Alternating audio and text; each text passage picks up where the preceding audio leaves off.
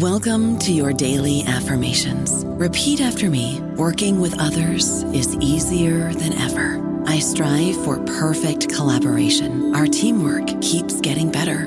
Yeah, affirmations are great, but Monday.com can really get you the teamwork you desire. Work together easily and share files, updates, data, and just about anything you want all in one platform. Affirm yes to start or tap the banner to go to Monday.com. Step into the world of power, loyalty, and luck. I'm going to make him an offer he can't refuse. With family, cannolis, and spins mean everything. Now, you want to get mixed up in the family business. Introducing The Godfather at ChumbaCasino.com. Test your luck in the shadowy world of The Godfather slot. Someday, I will call upon you to do a service for me. Play The Godfather now at ChumbaCasino.com. Welcome to the family. VGW Group. No purchase necessary. Void where prohibited by law. See terms and conditions. 18 plus. Hello, everybody. This is Marshall Poe. I'm the editor of the New Books Network, and I'd like to tell you that we have a new and improved website. It has two new features that we think you'll love. One of them is a vastly improved search engine so that when you type in keywords, you'll get a bunch of episodes really quick. The other is the ability to create a listener account. And in that listener account, you can save episodes for later listening. So you can create a kind of listening list. We think these features are neat and we think you'll enjoy them. Please visit the site today. Welcome to the New Books Network. Welcome back to the New Books Network. I'm Keith Kruger, one of the NBN hosts. And today, we're most fortunate to be joined by Philip Giurlando, assistant professor in international studies at Xi'an Jiaotong Liverpool University in Suzhou, a joint venture university between Xi'an Jiaotong and the UK's Liverpool University. Dr. Giurlando has a PhD in comparative and international politics from Canada's Queen's University, and until last year had been teaching at Trent University in Ontario. His research interests include populist government foreign policy, France's foreign policy vis a vis its Eurozone partners, and theoretical interest in interstate hierarchies. The professor's research has been published in European Politics and Society, Mediterranean Quarterly, the Review of European and Russian Affairs, among others. He co edited a special edition over a two year period for the Journal of Humanity and Society titled The Emotional Dynamics of Backlash Politics, which I hope we'll have time to talk about, as well as the grant he won in 2018, enabling him to conduct and publish the results in International Journal. Our primary focus here, though, is on the books the first of which was Eurozone Politics Perception and Reality in Italy, the UK, and Germany, and published by Routledge in 2016. His most recent effort, a co edited volume with Professor of International Relations Daniel Wajner at the Hebrew University of Jerusalem, Populist Foreign Policy Regional Perspectives of Populism in the International Scene was published last year by Palgrave Macmillan. Professor Giurlando, Philip, thanks so much for taking the time to talk with us today about your recent books and thoughts on geopolitics more broadly. My pleasure, Keith. Good to be here. Thanks, Philip. Let me start uh, by asking you to share a bit about your academic experience at Trent University as an assistant professor in political studies. In particular, can you share a bit about the courses you taught, some of your primary readings, and elaborate a bit on, as you wrote in the acknowledgments of Eurozone politics, how you improved your ideas through the practice of teaching European politics? So I taught at Trent University, which is a relatively small university in Ontario. Most foreigners actually don't know the university. Most Canadians perhaps do, but most foreigners do not. And the department that I taught in, it only had an undergraduate program. It didn't have master's or PhD. And it was a teaching in, intensive position. So I taught a total of eight courses per year. And all the courses were related to international relations in one way or the other. Some focused on international security, others focused on institutions, others focused on questions like democracy, Others focus on populism, on hierarchies, on globalization. So it was a very teaching intensive uh, experience there, I would say. Whereas the position I have now is is a lot less teaching intensive and much more research focused. Thanks, Philip. You've been a student, teacher, and academic in Canada, as as you were just sharing there. You've done research in Europe.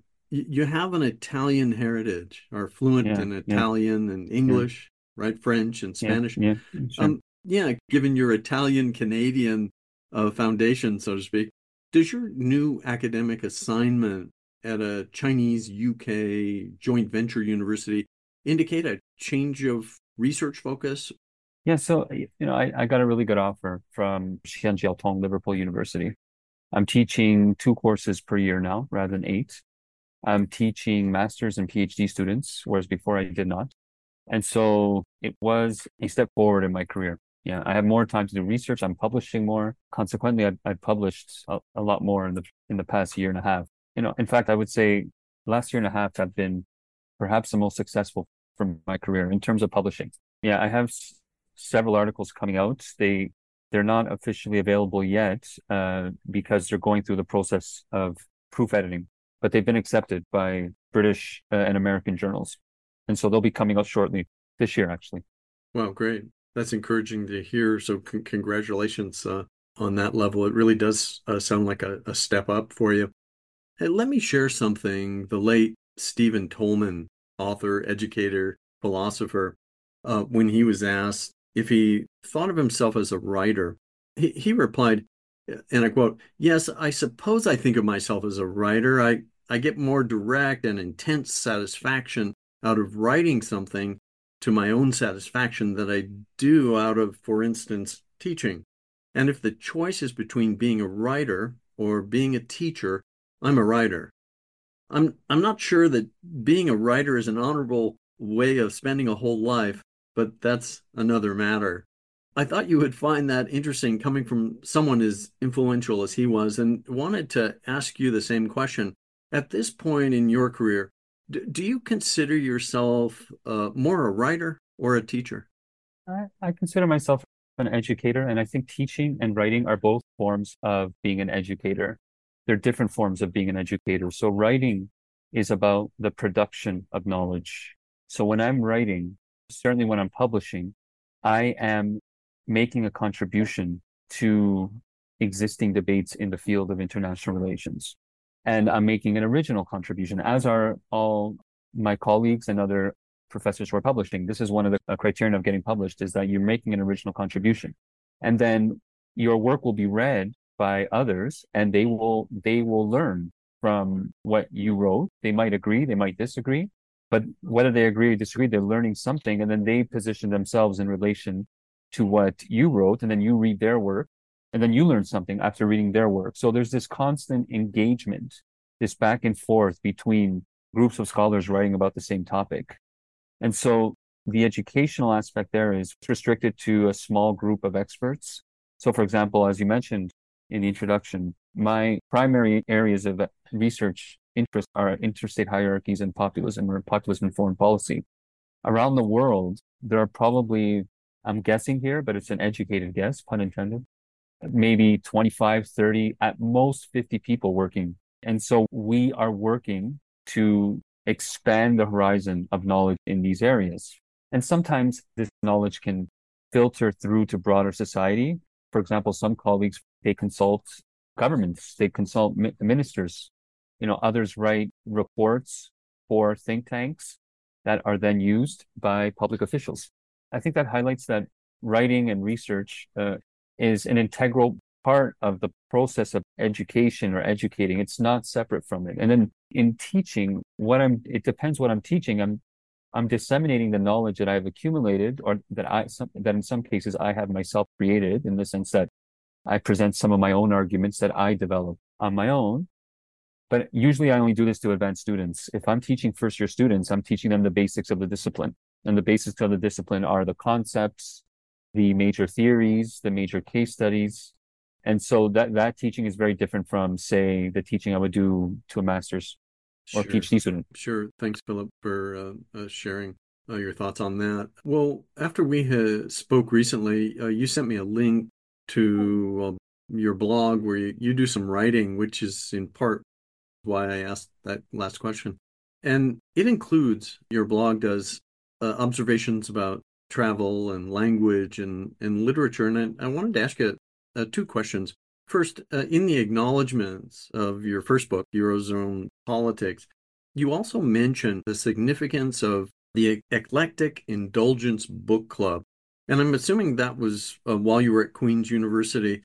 And as you put it, it enriched my intellectual and spiritual life. Really, no small praise for a for a book club there. Do, do you mind sharing a little bit about your feelings in this regard as insight into what makes Professor Giurlando tick? Well, when I lived in Toronto, uh, in Canada, I was a member of this book club called Eclectic Indulgence. And so I was an active member from 2008 or 2009 until I moved to China. And this is a classics book club. So what this meant was we only read the classics of literature from antiquity to the present. And this was very enriching because in my academic life, most of the texts that I read are very modern theoretical or empirical social science texts, which lack context and which absolutely lack, say, any discussion about some of the deeper questions like the human soul or existence and love, relationships, these kinds of things. And so the classic novels, certainly the the great ones, they illuminate this part of life in a way that leaves a lasting impression, in a way that expands the imagination, in a way that leaves you impacted one way or the other. Uh, and so, um, and sometimes these books are based on history, and and and then I, I would learn a lot about uh, the history, the historical context, which would then influence my teaching. So, one example is the the, uh, the masterpiece of of Tolstoy, War and Peace, was based on the con or the context was the Napoleonic Wars, which impacted most European countries and especially Russia.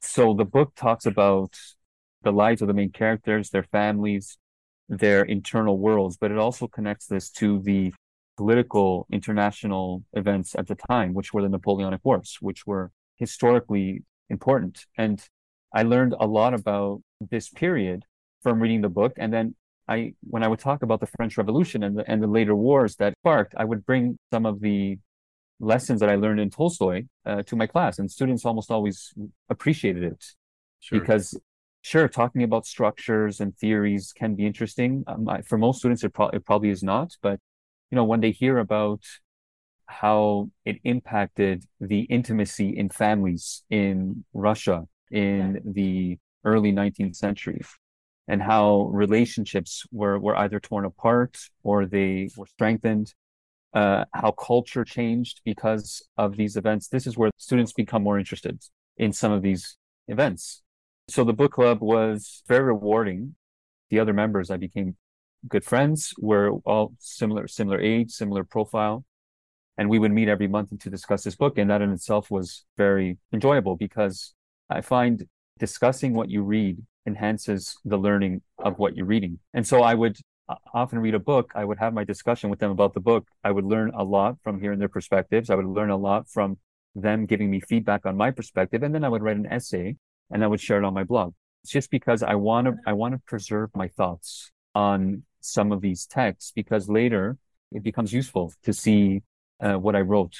Sure. It's interesting. And I think in terms of your interest in hierarchy, your change of locale to China may be quite quite, yeah, quite sure. a fruitful one longer sure sure longer yeah, term sure. hey i noticed on that blog that you had a review of mary beard's delightful uh, spqr yeah. Um, and you mentioned in that piece it allows you to indulge in your enduring and i quote your enduring fascination with ancient rome yeah um yeah does that follow from being Italian or or, yeah. or, or is an interest in ancient history and an acquired taste? In in my case, it certainly does. So I was born and raised in Toronto, Canada, but my mom brought me to Italy frequently, almost every year when I was a kid, and I continue to go almost every year as an adult, and I continue, I still do. And my ancestral town is Salerno, and very close to Salerno there are very well preserved ancient Greek and Roman cities and sites. And I, I, ever since I was a kid, I would see them and I and I would just be endlessly fascinated thinking about the people that lived there that built these structures thousands of years ago. And they're also my ancestors. When I have free time, and it's usually in the summer, I do try to read some texts that do a good job in revealing what it what it was like to live during that time. And you know, Mary Beard is one of the top scholars on ancient Rome in the world. I, have also evaluated other important texts on, on ancient Rome. This interest, incidentally, has allowed me to connect it to my research on populism because populism existed in ancient Rome. And so, uh, one thing that a lot of people don't know is that these cycles that we're seeing now of, say, the rise of populism around the world are not unique. They have they have their ancient equivalents, and so it, because they have their ancient equivalents, it suggests that it reveals something about politics that is enduring, that is cyclical, and so that in itself is fascinating. Sure, yeah, interesting. And I was going to ask, uh, but I, it seems like you've answered it. Your undergraduate major was in politics and public administration. Is that related to that ancient history kind of? No. So it's interesting. I, when I did my undergrad, my goal was just to get an undergraduate degree and become basically a bureaucrat. So this program where I did my my bachelor's degree, it's public administration because it's a program in Toronto that trains people who who work in the public sector at various sure. levels. That was my goal. I didn't have any objectives beyond that. But then in my third year, I had a class on the Cold War, and it was taught by a Russian Canadian professor, and he he changed my life. This is where I discovered that I I really enjoyed international relations, and I was really good at analyzing international international relations, and I wanted to continue studying international relations. So in my third year, I decided to switch my focus from administration to foreign policy. So I looked at Canadian foreign policy in the Middle East, and I wrote an undergraduate thesis on Canadian foreign policy and the Arab-Israeli conflict. And then I applied for a grant for a master's, and it was a very generous grant. It was the most prestigious grant at the time, and I won. And that's why I went to do my master's because at the end of my BA, I was already applying for jobs uh, in Ottawa. Uh, maybe I would go work in the foreign service. That was my goal. But then I won this grant. I went to do my MA. And then during my MA, I applied for another grant, which was very generous. Uh, and I won. And that's why I went to do my PhD. Uh, it just kind of happened. Uh, a sequence of events uh, led me to being a professor of international relations. It was never planned. It was never part of my original uh, goal. I don't know about you, but I'm very busy and I don't have a lot of time to cook. That's why I subscribe to Factor. Eating better is easy with Factor's delicious, ready to eat meals. Every fresh, never frozen meal is chef crafted, dietitian approved, and ready to go in just two minutes. You'll have over 35 different options to choose from every week, including Calorie Smart, Protein Plus, and Keto. These are two minute meals. Factor meals are ready to eat and heat, so there's no prepping, cooking, or cleanup needed.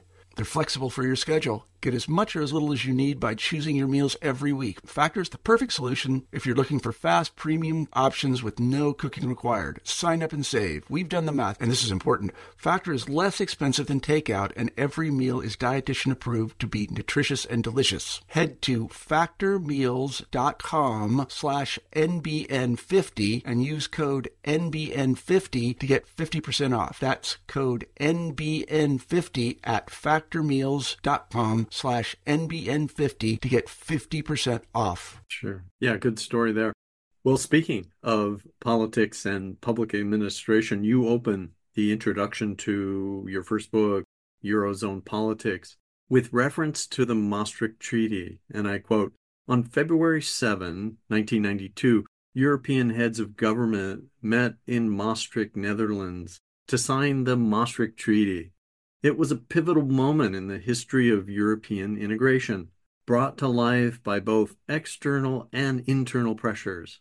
Regarding the former, the collapse of communism and the reunification of Germany helped to create the impetus for deeper integration because for some countries, especially France, this was essential to tame the power of Deutschland. End quote. Can you share with us how you then go on to frame your book's narrative and the, and the relevance of often overlooked details, such as the significance of the Maastricht criteria in the events that subsequently transpired, especially as you document in relation to the case of Italy in terms of media and elite rhetoric offered as rationale for European integration and the negative implications of not adopting the euro as a currency? Mm. Yeah, so the Maastricht Treaty was an agreement. Uh, the most important feature of this agreement was the euro, that is, the agreement to create a common currency. And the rules of the currency were strongly influenced by the budget orthodoxy or, the economic paradigm of, of Germany, which many call ordoliberalism. And this is the idea that debts and deficits must be avoided or, or must be manageable, that public spending is not conducive to growth, that the state should have a minimal role in helping enterprises succeed. And so this was this was a challenge for Italy because it had very high debts and deficits. It had a very active state. It, its state was very active in the economy. When the agreement was announced, on paper, it did not meet the criteria, which included having a debt of that is 60% of GDP, having a deficit that is 3% of GDP, having a, a certain inflation rate. And so it became a, a kind of national mission to achieve these objectives, that is to reform society and the state so that it was in accordance with the master criteria. Now, the reason why this was a big deal in Italy was because it has a, it had a reputation as being a bit of a laggard. It still does. And so this was an opportunity to, for Italy to prove to other Europeans that no, it's not a lagger, that it can, it, it has the capacity to carry out reforms and to perform as well as other European states. It has the capacity, and it did. It, it did. And when the deadline arrived, uh, Italy met the, most of the criteria and it was able to enter the euro in the first round because there were successive waves of countries that entered the common currency. So, um, as emphasized in my book, the euro, the euro was more than just about budgets and deficits and sharing a currency. It's also about geopolitics, and the geopolitics of the eurozone was was hierarchy and, and specifically German power. And certainly, France was motivated in part to stem or reduce German power.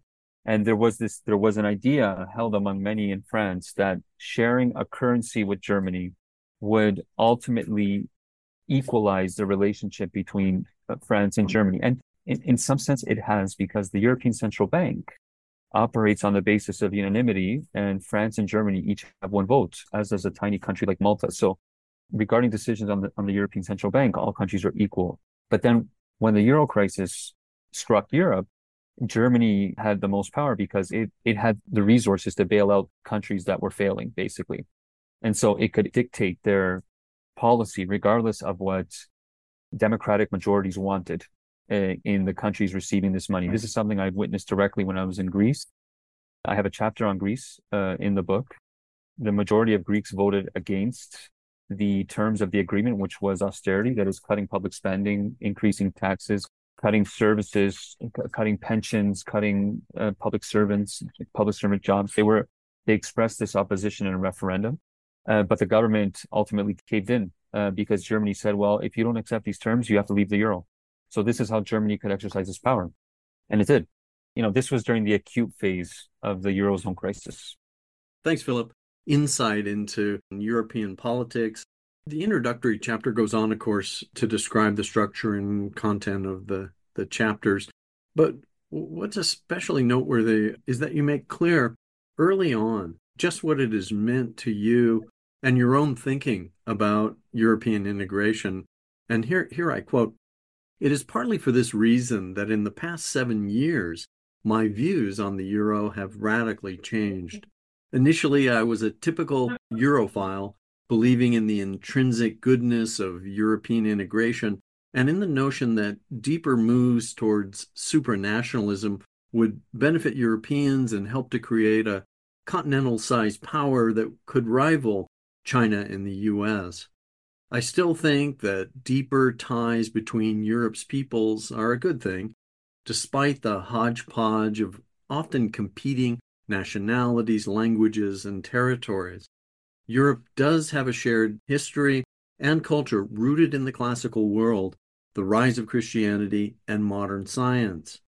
But I, like many others, underestimated the primacy of the nation as a focus on loyalty And I did not envisage that these national loyalties would reemerge with ferocious intensity after the effects of the Eurozone crisis came to the fore. End of quote. Can you share with us, as you did in the book, how unfolding events eventually led you to, as you put it, become a Eurosceptic in the language of Europe's political discourse, although not in the sense of being against Europe or the EU? Yeah, if I had the choice, I would rewrite it now because the term Eurosceptic is now a very loaded term and it has a lot of negative connotations. What I was referring to was I became skeptical of the euro, of the currency. And the reason I became skeptical of the currency was because I previously had defended it as being uh, potentially an instrument of economic growth and well-being. And then I witnessed firsthand the economic devastation that it had caused in places like Italy, uh, Spain, and Greece. Uh, you know, at the height of the crisis, for example, so this is seven, eight years ago, unemployment in Greece was uh, 28%. You know, in other countries, this would lead to a collapse. Uh, and in Greece, it almost did. In Italy, I think it was between 15, uh, over 15. And in Spain, it was over 25% at the height of the crisis. Many emigrated because of this, including many people I know, many people I, that I, that I've known since I was a kid in Italy. They left the country because there was no hope for them. Many went to either the UK, many went to, many went to Germany, some went to Canada. So that's what I was referring to as I became skeptical of the currency. And then I realized my ideas about the currency were, were wrong. So you'd change a bit if you were going to revise or sure, do a second sure. edition. Sure. I still think that the, you know, for Southern European countries, the currency has recovered from the acute phase of this crisis, but still it's not optimal for say a country like Italy to share a currency with say a northern European country that is much richer and more developed. In the absence of mechanisms of redistribution at the European level. So there's a lot of economic theory to back this. In fact, many American economists, such as Paul Krugman, they actually predicted the euro would lead to this precisely because you have very different countries sharing the same currency. It tends to penalize the weaker country because it has an overvalued currency. So, you know, I have a European passport. I am a major beneficiary of European integration. I uh, I love the fact that I can travel freely across Europe. Uh, that I can I don't have to change currencies when I travel among member states of the euro. This is this is all great. But I also realized that the euro did not live up to its promises. So, so in my book, actually, I actually document all the promises, most of them in any case, that were presented in the major newspapers. That is the mainstream newspapers where officials and their and journalists journalists sympathetic to them engage in a concerted effort to convince citizens that this was worthwhile, that this will increase our standard of living, that this will, you know, some it was sold in ways that were were plainly exaggerated. And so I, I, I document actually in my book, okay, this is what the promises were, this is what happened. So uh, one can recognize this and then also recognize the euro is part of the European Union. It is a, it is, and that is, it is a political construction that is not reducible to economic costs and benefits. So one can sustain, yes, the euro has been harmful, but because it's a political project, it's still worthwhile because there are other uh, objectives, such as creating a politically unified structure in Europe. I would also add, uh, you know, when I wrote those words, it was around the time when the United Kingdom Independence Party in the UK pressured the then Prime Minister of the UK, David Cameron, to call a referendum on British membership uh, in the EU. One of the things they cited actually was the euro. They said, look what the euro is doing to Europe. This project is a disaster. And they succeeded. They succeeded in getting the UK out. So that's what I was referring to nationalism in that quote. It showed that for millions, tens of millions, the nation was still the primary focus of loyalty. And, and Brexit was demonstrated this. And I remember very vividly, many predicted that after Brexit, there would be a Frexit, there would be Italy exit, there would be a Grexit because there were parties and groups in the countries there are that want to take their, the country out of the EU. So this domino effect did not occur. So some of the more pro- pessimistic prognostications did not occur, which is good. Nonetheless, the you know the eurozone crisis generated a lot of problems, not only the economic ones that I mentioned, but also contribute to Brexit. Sure. Yeah. And uh, yeah, I remember that period. in your second chapter of Eurozone politics, I saw your reference to Brubaker's 1996 A Nationalism Reframed, and thought also of his Citizenship and Nationhood in France and Germany, published somewhat ironically the same year the Maastricht Treaty was signed. In that earlier work, he, he makes the case that debates about citizenship in France and Germany were really debates about what it means to belong to the nation state. Brubaker equated the politics of citizenship with the politics of nationhood and argued, and I quote, it pivots more on self understanding than on self interest. The interests in forming the politics of citizenship are ideal rather than material. The hmm. central mm. question is not who gets what, but rather who is what. End of quote. Is it accurate to say that you tap into this uh, distinction? Yeah, because the theoretical framework I elaborate in my book is called constructivism, and constructivism looks at how national identities influence politics, both domestic and international. And it looks at the content of these identities and how these these identities explain things like conflict or cooperation, can explain things like the rules that emerge in an agreement. So, for example, going back to the Maastricht criteria and the rules that emerge, this partly emerged from a very important element of German culture on the role of the state in society. And because it was, it was and still is the most powerful state, it can, it could then influence, bring its own preferences, preferences which are influenced by, by the, by its culture and by its identity to a negotiating table, and then the final agreement will reflect this. And then then you have, for example, France, which has a more what they would call dirigiste identity. That is, their identity is more comfortable with state intervention in the market, with industrial strategy, with developing national champions. And France brings this to the negotiating table. And sometimes Germany concedes to some of France's preference. But the general theoretical idea of constructivism is that ideas lead to decisions and political outcomes. And, and so this is what he's referring to when he says it is the ideal rather than the material. Because other scholars would say, no, it's the material. So other scholars would look at the gains and losses. Uh, what, what are the gains? What are the economic gains and losses involved in this agreement? Who wins? Who loses? Do the winners have influence? Do the losers have influence? That is how you determine political decisions and political outcomes. This is an ongoing theoretical and perhaps even philosophical disagreement in the literature. To some extent, it probably can never be resolved, but it, it does allow for fruitful, say, discussion between different scholars. And in my book, I I agree with with Brubaker, who, by the way, was you know he's assigned he was assigned during my master's and my PhD because he's one of the most important constructivist scholars uh, and so most most masters and PhD students of international relations, or at least ones that study constructivism, will read Brubaker. Well, yeah, and I wanted to tell you that idea he footnotes in his book, and it comes from influential Professor Jean Cohen.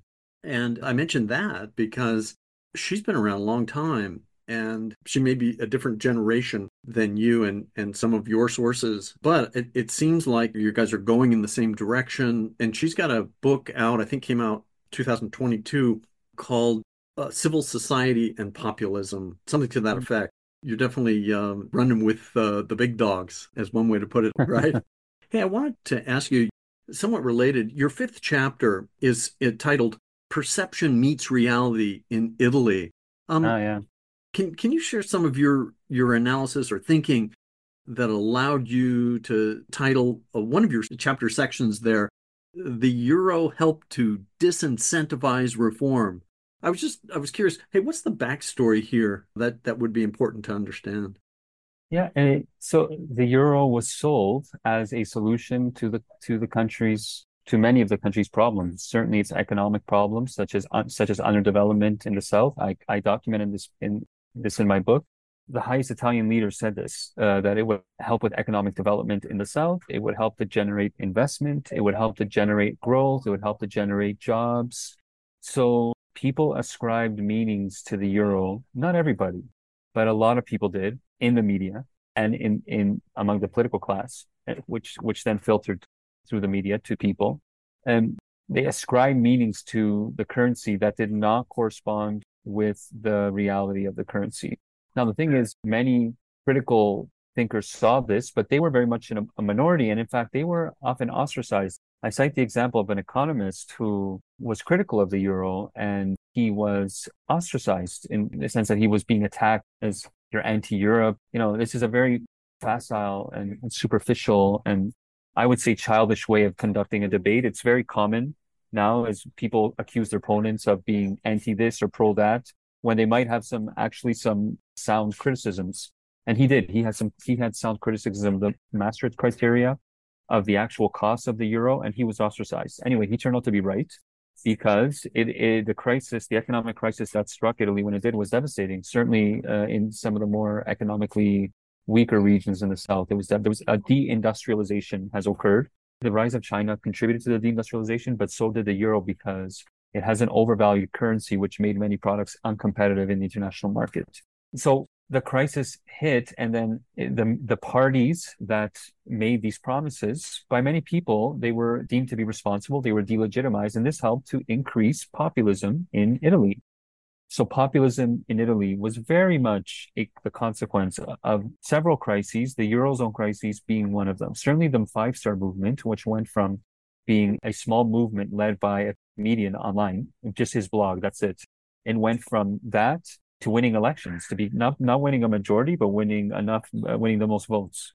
One of the reasons was it, it criticized the euro. It promised a referendum on the euro. It wanted to leave the euro. It criticized Germany's management of the euro. It criticized Brussels. It made many Italians feel proud because there was this, a sense of defiance against some of the pressures emanating from, say, from Brussels, from Berlin, from Paris. There's one event that I remember very vividly a government of Silvio Berlusconi, which was elected. Uh, it was a democratically elected government. His government had to resign because during a, a, press conference, Germany and France mocked him, saying basically saying they had little faith in him, or at least communicating they had little faith in his ability to carry out reforms. Subsequently, though, there was a market panic, and people thought that Italy would go bankrupt. And so he was pressured to resign. He did, and he was replaced by a prime minister named Mario Monti, who was kind of almost a caricature of a tech. He was a technocrat. He you know, very soft-spoken professor, very kind man. But I mean, he he wasn't elected. Initially, he was very popular, but uh, later support for him collapsed. He but he was selected in part because he was the candidate that was preferred by markets, by Brussels, by Berlin, and so the five five star movement said, "Okay, this is this shows that democracy is a farce here. It's a farce that uh, a democratically elected leader can be basically overthrown because of pressure coming from foreign capitals and financial markets." And then there's another populist party on the right. Five Star Movement is more on the left. There's one on the right called the Lega, and they they too saw a huge increase in support. But they were also fueled by the migration crisis, not only the eurozone crisis. And in fact, it was these two crises together that fueled populism in Italy. But the migration crisis came later. That was in 2015.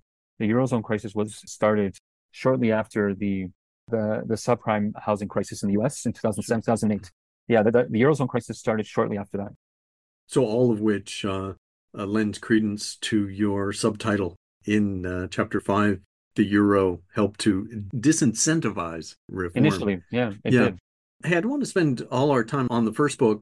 You've appeared many times on Canadian television over the years as an expert to help journalists uh, parse the nuances of European political and financial issues, particularly on CTV News.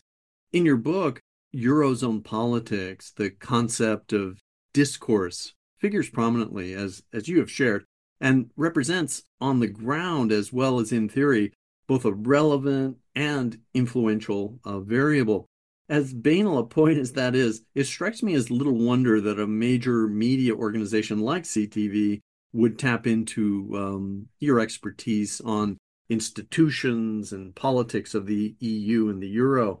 This then, in turn, I think, puts you in a position to influence the general public and their interpretations of the narratives and current political discourse, all of which I think adds a level of authority to your argument, especially with regard to how you convey your understanding of the media role in the propagation of political discourse on topics like EU integration. Um, I shared with you uh, an article from the World Politics Review written recently by a lecturer in European Studies at King's College in, in London, uh, titled Deep Space Nine versus Warhammer uh, The Battle for the EU's Soul Has Begun. Andrew Clarkson is the author. He, he argues that the parameters of debate surrounding the future of the EU need to be reassessed. Uh, given that, for instance, Italian Prime Minister Giorgia Meloni's brothers of Italy are now actively shaping European integration rather than trying to sabotage it. Clarkson goes on to assert that for all the differences among Christian Democrats, liberals, Greens, and Social Democrats over such issues as environmental sustainability or labor market regulations, they share an underlying consensus when it comes to the democratic foundations of any form of European political union. Yet, even as Meloni and other far right leaders try to expand their influence in the EU, their pursuit of discriminatory policies toward migrants and LGBTQ plus communities at home is an indication that they have not abandoned an authoritarian vision for Europe's future that could put the rule of law at risk. And end of quote there. Hey, do you find the article's premise compelling? That is, the battle for the EU soul has begun? Not really. I don't. I think the article is dramatizing and sensationalizing because this is what a lot of journalism opinion pieces do. He's not a journalist, he's an academic, but he's he's writing an opinion piece, he's not writing an academic piece. And when you write an opinion piece, one of the ways that you capture the reader's attention is by creating clear morality tales of good guys and bad guys and creating the impression of the stakes being existential. And I, I see this more as an attempt to capture readers' attention than serious analysis. I'll be I'll be honest. You know, you know, as an academic, I try to objectively focus or look at processes and structures. Uh, this is how I approach the subject, rather than you know looking at it as a spectacle, kind of like a wrestling match where you have good guys and bad guys, and we, you know, this is who I'm with, and that's who you with, and are you with the good guys? Or are you with the bad guys? You know, that's yeah, right. Uh, well, so yeah, this yeah, appeal, yeah. so Clarkson's appeal to analogy, well, let's say, on the one hand, could could be taken as an interesting way to try to come to terms with EU integration issues, but there's a kind of a caricaturing going on here. This idea that Indeed. right, Indeed. deep Star Trek, Deep Space Nine for the left of center, and and Warhammer computer gaming as representative of the uh, far right extremism. How do you parse this use of analogy? And and I quote: "The worldview of democratically oriented parties could be described as a Star Trek Deep Space Nine vision for Europe.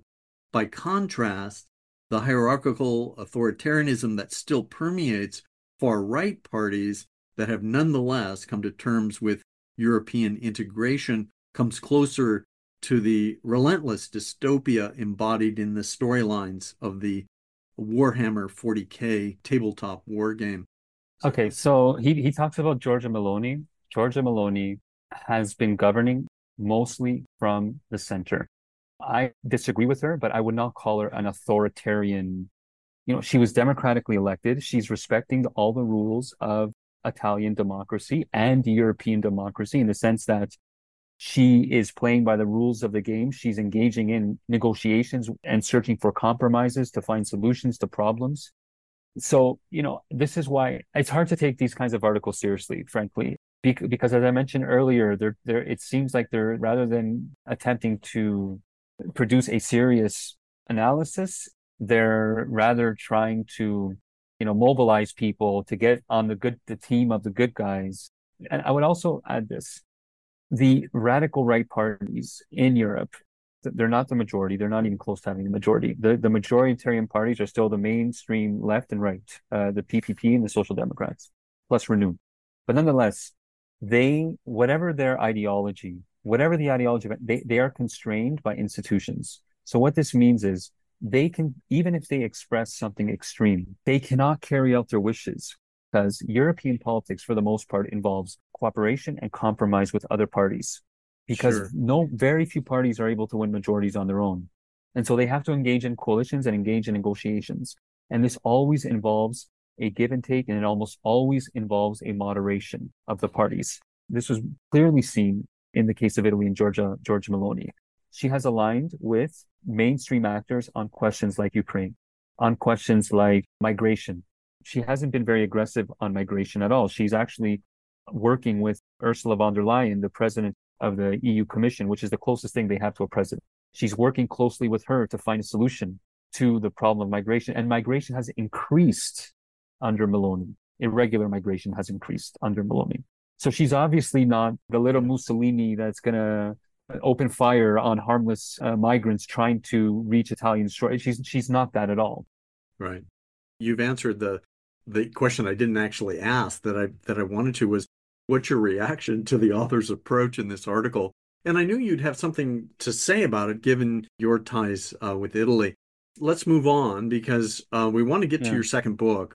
Your 2023 co-edited book with a colleague from Hebrew University of Jerusalem, Daniel Wajner, Populist Foreign Policy, Regional Perspectives of Populism in the International Scene, has overlapping institutional themes uh, with your first book. And I'm not sure you agree with that, but I, I'm going to throw that out there. More importantly, I wanted to see or to ask you if you could share some of the backstory uh, about your relationship uh, with your co editor, um, who is also an international relations professor, and how you came together over shared interests in populism and political science uh, more generally. Every year I present my work at the International Studies Association, uh, which is based in the US. Most conferences are in the US. The next one is actually in six weeks in San Francisco, and I'll be presenting there. And I'm looking forward to it. Looking forward to visiting San Francisco again. I haven't been there in 10 years. So these conferences are opportunities to connect with like-minded scholars. And the conference that occurred uh, three years ago was completely online because of the pandemic.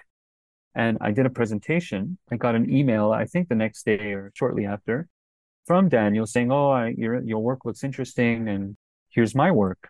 So I read his work, and it was I was struck by how complementary they were. As it happened, that week or a week later, I can't remember exactly, but it was in that period, I get an offer from Palgrave Macmillan to write a book on the subject because I I had published an article on populism and foreign policy in Italy. And it's one of my most cited articles, and it's one of my more original articles uh, in terms of my contribution to the to the discipline.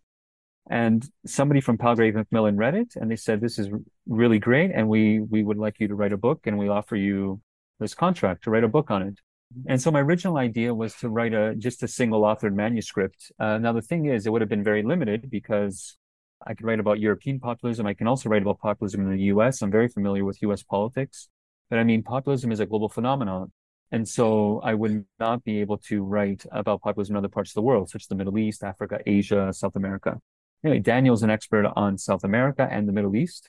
And we communicated about it. And I said, okay, let's do something together. And we can try to do something that captures the global character of populism. And that is, we'll have chapters on every major region of the world Northern Europe, Western Europe, which includes Southern Europe and Eastern Europe. So there's three chapters. There's one on North America on the Trump phenomenon.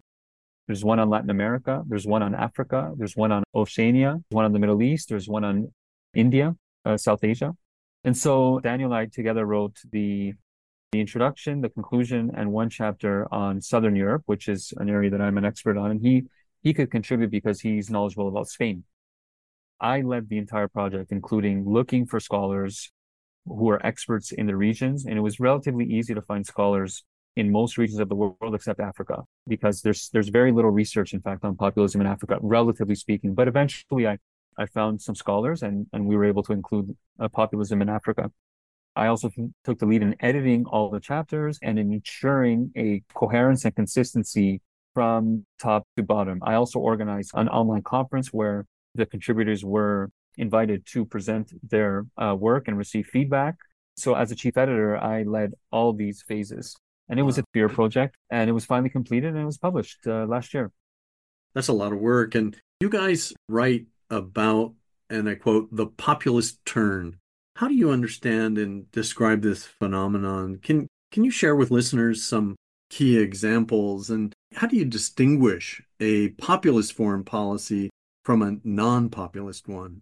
So that's one of the major questions of the book. And, you know, populist parties tend to be different from non-populist or mainstream parties. And it's now a global phenomenon, whereas before it was not. One of the defining characteristics of populism is that it's a revolt against the establishment. Now, the establishment takes different forms in different regions and countries. So this is why it was important to have chapters on different regions, precisely because it would allow a better systematic comparison between different populace and different establishments. So, for example, in, you know in the U.S., as you're well aware, the establishment may include the deep state. It may it may include the uh, the financial sector. It may include uh, Washington D.C. and all the the mainstream politicians and their connections in various industries. This would be the establishment in the U.S.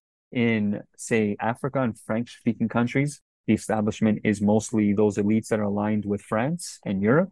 In Europe, the establishment would be those elites who are aligned with Brussels, for example. So populism is almost always a revolt against these establishments. And then they influence policymaking. That is the decision to act, the decision to distribute resources. And this is, this is true domestically and internationally. The one most listeners might be most familiar with is the Trump. Trump is a populist. And when he came to power, he threatened to withdraw the US from NATO. He withdrew the US from the Trans Pacific Partnership. He was very critical of Germany. He walked away from the American trade agreement and forced Justin Trudeau and, and the president of Mexico to sign a new one. You know, so in our book, we focus almost exclusively on the decisions that they make in relation to international actors. So populists decide domestically and internationally. And there's a ton of research on their decisions in the domestic realm, whether it's uh, related to the courts, whether it's related to the media, whether it's related to public services, whether it's related to distributional questions. Our work mostly eschews that uh, that dimension of politics. We look at foreign policy decision making, and we discover that populist parties they do often uh, make decisions in the in the international realm which are very different from those of their predecessors. For example, they're willing, they're more willing to be confrontational with the so-called establishment. In Europe, that would be Brussels. They were, they're more willing to risk, for example, crashing out of the common currency, which is what happened in, in Greece. It happened in, in Italy. In, in Spain, populists, they became uh, members of the coalition. So they didn't take full power, but they were a member of the coalition of the government that took power. And they were able to influence certain decisions in the realm of international security for example, they're very suspicious of NATO, just as Trump is. It's interesting because populists in Spain that are that are skeptical of NATO are left-wing populists, whereas Trump is right-wing, and yet their criticisms of NATO are very similar. Well, Trump complains about spending and they're not spending enough and these kinds of things, but still they're both critical of NATO, right? And this is something that it, we we show in the book is arguably distinctly populist uh, foreign policy, which occurs because of populism as a phenomenon. So it's not reducible to right or left. It's not reducible to material questions like economic costs or gains. It, it follows from the populist understanding of politics, of international relations. So in that sense, it is a useful category of analysis. A binding thread that runs through the chapter selections deals like on a meta level with the need to assert that populist foreign policy as you just said, is a category of political analysis with a value of its own. Can you share with us a bit about uh, the importance of linking the chapters by describing or defining populist foreign policy? You note in the book this is actually a more challenging task than at first it appears. Well, why sure. is this the case, and and how is it crucial uh, to your larger project? Yeah, because populism as a category interacts with other social phenomena like political power. So, for example, Trump is a populist, but he took power in one of the world's mo- or the world's most powerful country. This is obviously very different from a populist taking power in Greece. For example, Greece is a, Greece is a very small country in Europe's periphery, and so we see parallels, say, between populists in the U.S. and populists in Greece. But because of power structures, the outcomes will not be the same.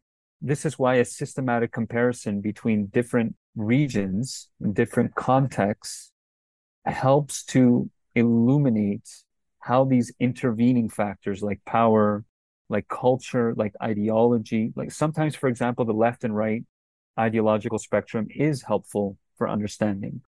Left and right wing populists agree on many things. For example, they tend to be very skeptical of globalization. They tend to be very skeptical of trade. They tend to have a non interventionist foreign policy. They tend to be very skeptical of, say, what many call the international liberal order, that is, the designs of people in Washington to enforce a kind of order around the world. Populists tend to be very skeptical of this. But then there are some differences that, that can be traced to, for example, underlying ideolo- ideology like left or right. So, for example, left wing populists are more favorable to adopting measures to stop climate change. So, in this sense, they're very much in accord with mainstream parties, whereas right wing populists are very skeptical of climate change. So, one thing they have in common, left wing and right wing populists, is that they're very skeptical of experts of all kinds foreign policy experts, political experts, economic experts. But ideology can sometimes determine, okay, which experts they're they're skeptical of. So left wing left wing populists might be very skeptical of foreign policy experts, whereas right wing populists might be more skeptical of, say, climatologists, for example when you have a larger sample, this is a scientific principle that is true for all research. The larger the sample, the more you can distill patterns. And the more you can distill patterns, the more you can reveal what is causing what. The more you can highlight, okay, this is factor is more important here than it is there. And this this helps to generate new questions that other researchers build on, which is exactly what is happening. One of my co-authors in that book, Angelos Chrysogelos, he's a pioneer in the study of populism foreign policy. He's probably one of the first or the first. And then there was one of the authors of the chapter on Asia, Sandra Destradi. She also is a pioneer. That is, she was one of the first. The first articles on populism foreign policy probably appeared in 2017, 2018, and it was they who were the first. And mine appeared shortly after, but now it's exploded. There are hundreds now of, our, of articles on the subject, and they're just increasing. As we talked a little bit about uh, the search for a consensual theoretical ground for populist foreign policy, it can't be separated from the heated debates around the understanding of the phenomenon of populism, as you put it, on the one hand, and the subdiscipline of foreign policy analysis on the other hand. In other words, since the study of PFP inherits an essentially contested concept, populism, it must also inherit, embrace, and reflect the various approaches it spawned. Can you talk to us a bit uh, about the importance of inheriting the contested nature of populism in this field of research? So, scholars disagree on the ontology of populism. So, most listeners know, will know what ontology is. It's just it's the philosophical concept for the nature of a phenomenon. So, is populism just a discourse? Is it a is it an ideology which is different from a discourse? It is it a a strategic calculation which is about gaining votes? Is it a psychological phenomenon? And so scholars have been writing about populism for decades, not populism foreign policy. This is a very this is a very recent turn in scholarship, looking at the relations with international politics. But populism as a phenomenon of itself has been under study for decades. As I mentioned at the beginning of this interview, it's an ancient phenomenon. It has always existed. Most scholars have, have focused on Latin American populism because Latin American populism goes goes back to the 19th century. There's, there's also been populism in the US in the 19th century. And so scholars have this topic and they disagree on the nature of populism. And so these disagreements will influence scholarship on populism and international relations. And so one of the contributions that we make in the book is to map these disagreements uh, on the ontological character of populism and then identify how specific ontological ideas of populism lead to specific hypotheses. Right? So, so for example, if uh, populism is reducible to a psychological phenomenon, it would lead to the study of things like the personal biography of a populist. What is it that makes a populist in the in the personal psychological sense? Whereas others who look at populism as an ideology, for example, ideologies are often developed to interpret problems and solutions in society. Scholars who work with that concept are more likely to look at some of the societal determinants of populism, such as uh, the rise of inequality, which existing ideologies inadequately interpreted and acted upon. So, in summary, how you define populism will determine how you study populism. And this includes whether you study domestic politics or international politics. So, we asked each author to position themselves in relation to this literature. Sure. And it's also foreign policy. Also, there there are different. There's a there's a huge literature on foreign policy, and foreign policy scholars also disagree how to investigate foreign policy. Do, do you investigate it in terms of a process? What are the processes of foreign policy? Do you investigate it in terms of the outcomes? What are the outcomes in foreign policy? Do you investigate it in terms of uh, the distributional effects? So this mapping that we introduced in the in the, the theoretical chapter helps to clarify where scholars stand or where they can position themselves. It helps the conversation. So, for example, if I'm working on the assumption that populism is a psychological phenomenon, and somebody at a conference who I'm, I'm engaged in a debate with is operating on the assumption that is a discursive phenomenon, our discussion would, would be more fruitful if we actually bring those assumptions to the fore. Those assumptions would then be the, the topic of discussion. Otherwise, we just we're just ta- talking past each other. And so uh, this is one of the major contributions of the edited volume. Sure. I think the uh, introductory chapter with Daniel is, um, in and of itself, is is worth the price of admission, as they say. And you also have a section called "Under What Conditions Does Populist mm. Foreign Policy Matter?" You open that section with multipolar power structures. That uh, leads into another subsection called domestic variables, followed by ideological factors, and then finally uh, you close out the introductory overview with policy domains. So, a lot there that people will find interesting in your field. Your volume's of final chapter, titled Conclusions Populist Foreign Policy in a Comparative Perspective. And like the key introductory chapter, you wrote this, as mentioned before, with Daniel Wajner. You guys open by pointing out that the book's goal was to help answer two highly relevant questions to global geopolitics. The first was what is distinctive about populist foreign policy, PFP? And the second, what are the domestic and international factors that enable and constrain PFP? Well, we've been talking a bit about that. So let me kind of position it this way. Professor Giurlando, can you make the case here why you and your colleague, Dr. Wajner, believe that the answers to those questions are both relevant and critically important, and in turn, highlighting the significance of your field of study, populist foreign policy. Uh, indeed, because I think the populist phenomenon is here to stay. Even if they don't win elections, they have a lot of support at the domestic level. And so their ideas matter. Their ideas about domestic or international politics, but of course, for me, it's international politics.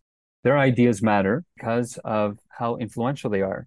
There are several important elections coming up, uh, mainly the American one. For example, if if Trump were to win, we can expect that he would adopt foreign policies which would be very different from uh, not only his predecessor, but even mainstream Republican, because he's a populist. And this is one of the things that the chapter on the Trump shock highlights.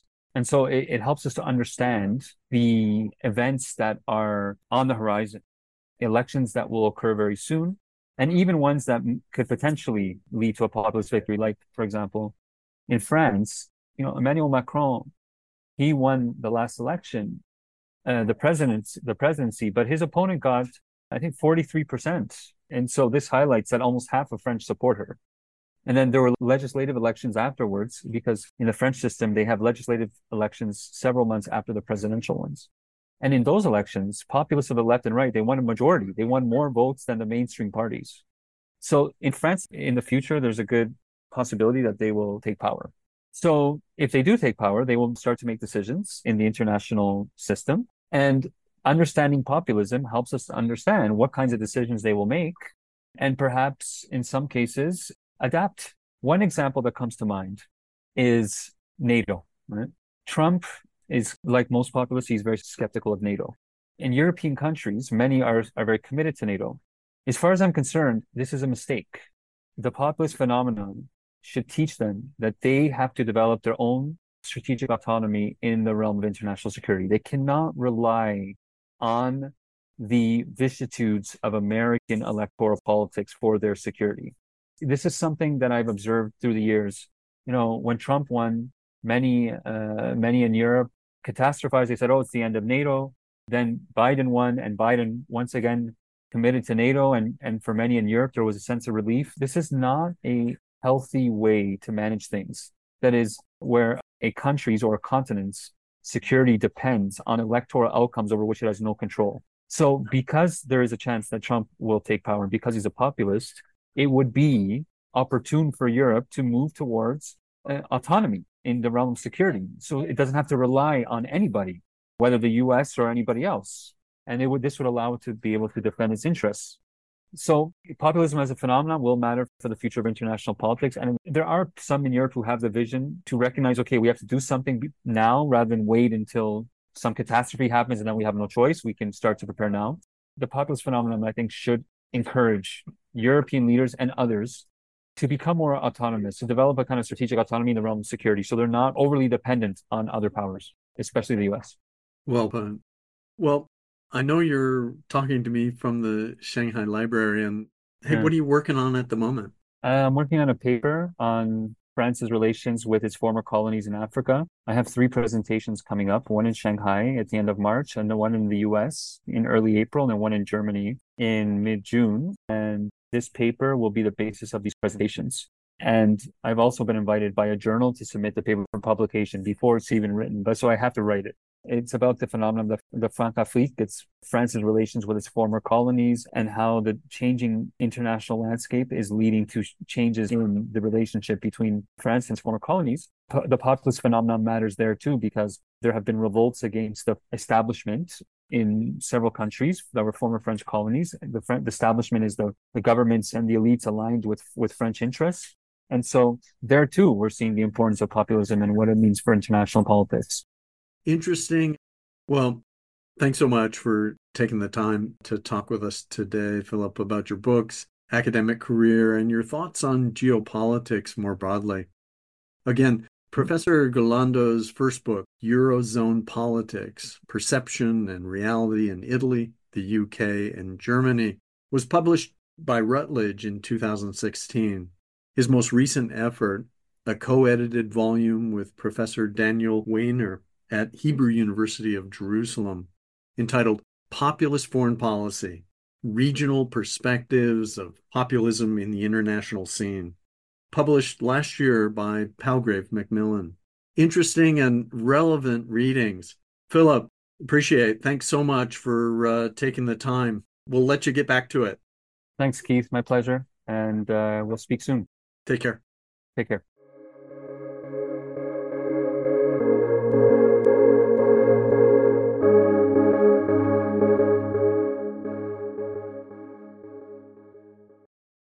Hello, it is Ryan, and I was on a flight the other day playing one of my favorite social spin slot games on chumbacasino.com. I looked over the person sitting next to me, and you know what they were doing? They were also playing Chumba Casino. Coincidence? I think not. Everybody's loving having fun with it. Chumba Casino is home to hundreds of casino style games that you can play for free anytime, anywhere, even at 30,000 feet. So sign up now at chumbacasino.com to claim your free welcome bonus. That's chumbacasino.com and live the Chumba life. No purchase necessary. VGW, void, prohibited by law. See terms and conditions 18 plus.